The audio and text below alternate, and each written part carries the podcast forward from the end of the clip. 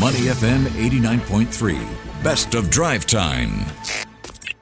You're listening to Money FM 89.3, and it's now time for Under the Radar with me, Chua Tian Tian. Have you ever tried picking up a foreign language? And if so, are you still using it? Now, in case you're wondering why I'm asking this, I'm asking it only because job demand for bilingual speakers is growing. Now, according to a report by TechRepublic citing data from FlexJobs, there were over 1,700 bilingual remote jobs listed as at early 2021, which is about a 30% increase from that figure uh, before the pandemic. And it seems like job demand for bilingual speakers is on the rise as the world becomes increasingly globalized. Question is, how do we master a new language? And how do we get ourselves familiarized with uh, some of the jargons used in professions like law and finance? Well, one startup in Singapore is aiming to address that. It crafted a business language app to provide professionals with content and tools to operate proficiently in business Mandarin. And we want to find out more from Daphne Tay, CEO and co founder of Bluent.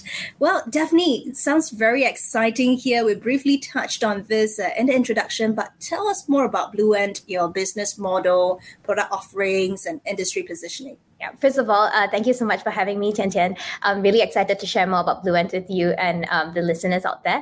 Um, so, Bluent is actually the world's first business language learning app. Our first uh, language that we're offering is actually Business Chinese, and Bluent actually stands for Business Fluent. So, it's actually pronounced as uh, fluent, but with a B. And our mission is really to bridge the business language learning gap um, for professionals and corporates to communicate effectively and connect people together.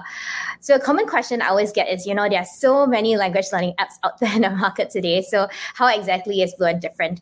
Um, actually, most of the language learning apps focus on um, beginner or casual language acquisition. So, things like, you know, directions, food, clothing. But if you really look at the market, 60% of professionals are actually learning languages for employment, as you had rightly pointed out in your introduction. And this is really where Bluent comes into the picture. We contextualize language learning focus on work topics, um, having a growing suite of more than 60 courses where users can learn on the go through their mobile phones anywhere, anytime. And examples of such courses are for people in the financial services field, financial statements, wealth management, um, M&A and valuation, for people in the legal sector, intellectual property, contract law, arbitration, so on and so forth. And our learners can actually learn from a suite of more than 2,000 practice questions per course and use real life case studies to hone their language learning skills across the entire language learning spectrum, like reading, writing, listening, and speech. Right, and I must say that I've uh, actually downloaded your app to try it out. Uh, the courses provided takes less than 10 minutes a day to complete, but uh, coming from That's a right. higher Chinese student, if you're Singaporean, you, you might know, it is actually not easy to get familiarized with the financial uh, financial statement terms used in Mandarin. So uh, yeah. tell us, with a 10 minute block, how effective is it yeah, um, really good question, and I'm excited to um, share a statistic that might surprise you. So, um, we're actually very encouraged by the efficacy that we have seen from our learning studies. Our users actually can retain 70% of the words that they have learned um, from the one to two courses that they pick up.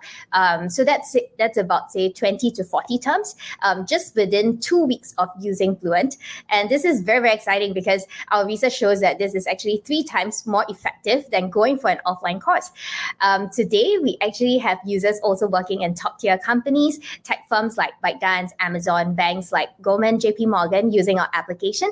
And 80% of them are actually willing to recommend our app to their friends and family, which is truly a testament to the efficacy of our learning pedagogy and um, relevance of the courses that we are um, providing to them.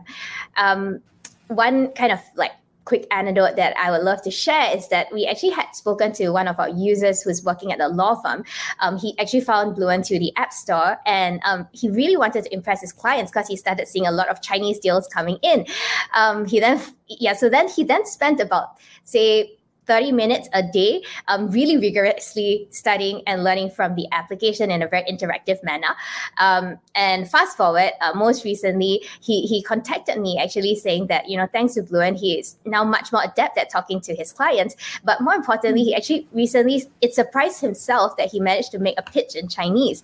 Um, and, you know, such anecdotes really keep our team inspired and motivated to work harder to bring more courses, uh, features, and also make mm learning business language easier um, and more palatable yeah. for our users. Yeah, you mentioned about JP Morgan, you mentioned about some big names there. So mm-hmm. I am keen to find out how do you make money out of them? What is your revenue model, and do you intend to make it uh, some kind of like an enterprise subscription where the whole company subscribe to your service? Then it makes it easier for you when it comes to getting revenue, isn't it? Yeah, yeah. Um, so we have two revenue models. We offer enterprise packages uh, with a focus on professional services firms like uh, legal, tech, and the banking sector. Um, revenue model pretty simple and straightforward. We charge on a subscription basis um, on a annual subscription basis. So we give these enterprise full access to not just the courses that um, individuals see on the application, but also a learning anal- analytics dashboard to be able to see um, how exactly are your learners learning on an enterprise-wide level, and a glossary of terms that you can check on the go, verified by industry professionals. Um, individuals like me and you can also download it off the App Store and subscribe on a monthly or annual subscription basis, such that we're able to um, unlock the full suite of learning courses. Right. And definitely take us through the current scale of Bluent. How many people do you employ? How many markets are you in? What's the app downloads? And I understand you are also generating positive cash flow. So take us through some of that uh, things that we need to get sorted out. yeah, so we uh, currently have about 12 team members that I'm very thankful for. A lot of them are experts in the respective fields. Um, we are actually a global business, so uh, we have almost 3,000 over users with our app being made available globally. Um, our users come from countries not just Singapore, but also the United States, Hong Kong, Australia, Indonesia.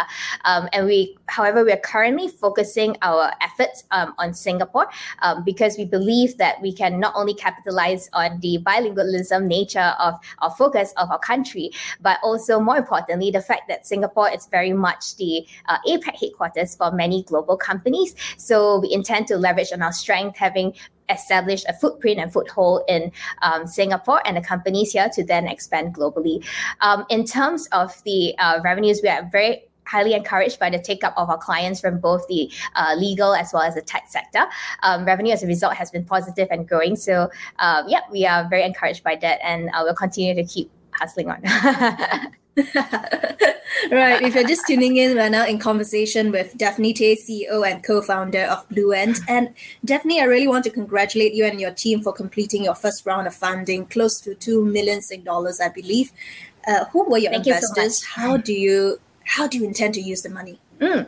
Um, yeah, so I think we're very thankful for the uh, support of our investors. Uh, we have Forge Ventures, the seed arm of Alto Partners, as well as Ventura Capital, and a few strategic angel investors um, who who are helping us pave the way not just into international markets but also into enterprises.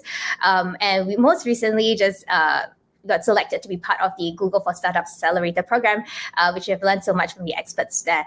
Um, to your question, in terms of what are the funds going to be used for, um, we will be using it to expand our team, um, scale up our market outreach, as well as iterate our product and continue to build new features that will keep our users happy and engaged on our platform.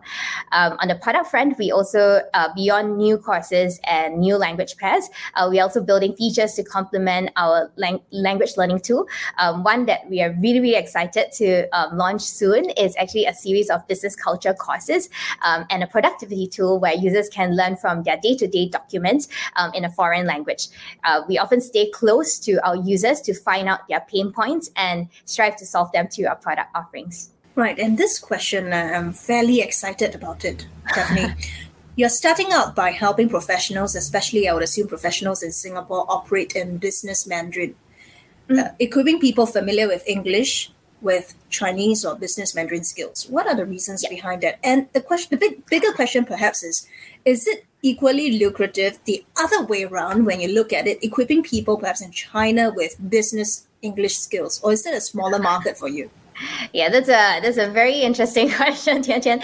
Um, actually, the backstory behind starting with business Chinese is a personal one. So, um, Bluent actually started out as a venture to solve a problem that I personally faced um, in my previous role as a management consultant. So, um, at that point in time when we are working with Chinese clients, there's just no one source of truth of what the right uh, business Chinese terms would be. And also, if you turn to translation engines, what might happen is you might result in quite awkward encounters with your clients yeah. um, or people that you're working with.